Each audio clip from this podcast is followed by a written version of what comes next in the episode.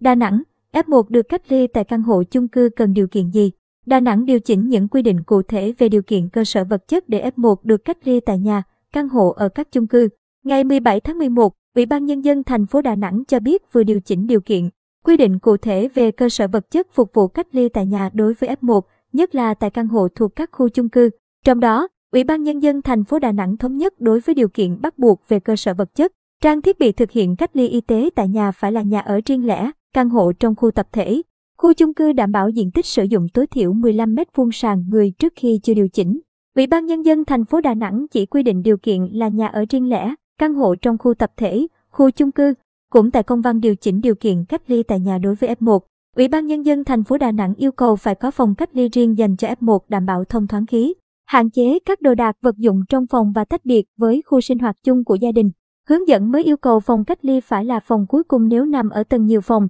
sau khu vực đông người qua lại, không được dùng điều hòa trung tâm,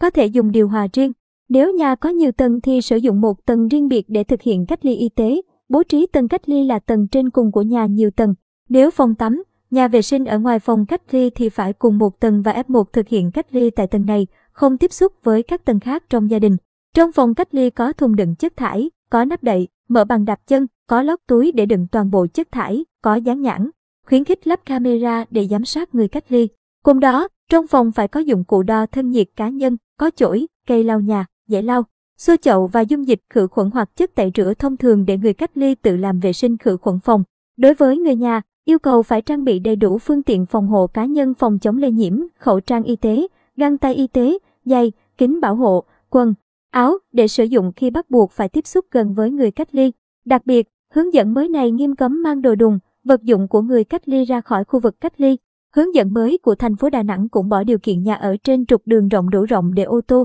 xe cấp cứu có thể vào được trước cửa nhà mà không gây ảnh hưởng lưu thông. Ủy ban nhân dân thành phố Đà Nẵng chỉ đạo Sở Thông tin Truyền thông chủ trì, phối hợp với Sở Y tế, Ủy ban nhân dân các quận, huyện và các cơ quan, đơn vị liên quan tiếp tục hướng dẫn các lực lượng quản lý những trường hợp cách ly tại nhà bằng ứng dụng công nghệ thông tin. Trước đó, ngày 27 tháng 10, Ủy ban nhân dân thành phố Đà Nẵng thống nhất mở rộng đối tượng F1 được cách ly y tế tại nhà ngay từ khi phát hiện. Các trường hợp đáp ứng các điều kiện cách ly tại nhà gồm F1 đã được tiêm phòng ít nhất một mũi vaccine ngừa COVID-19. Các đối tượng thuộc diện cách ly tập trung nhưng được cách ly tại nhà theo hướng dẫn của Bộ Y tế hoặc Ban chỉ đạo phòng chống dịch COVID-19 thành phố, người trên 60 tuổi, có bệnh nền, trẻ em dưới 18 tuổi, thai phụ, người tàn tật và phải có người tình nguyện cách ly cùng để chăm sóc, hỗ trợ.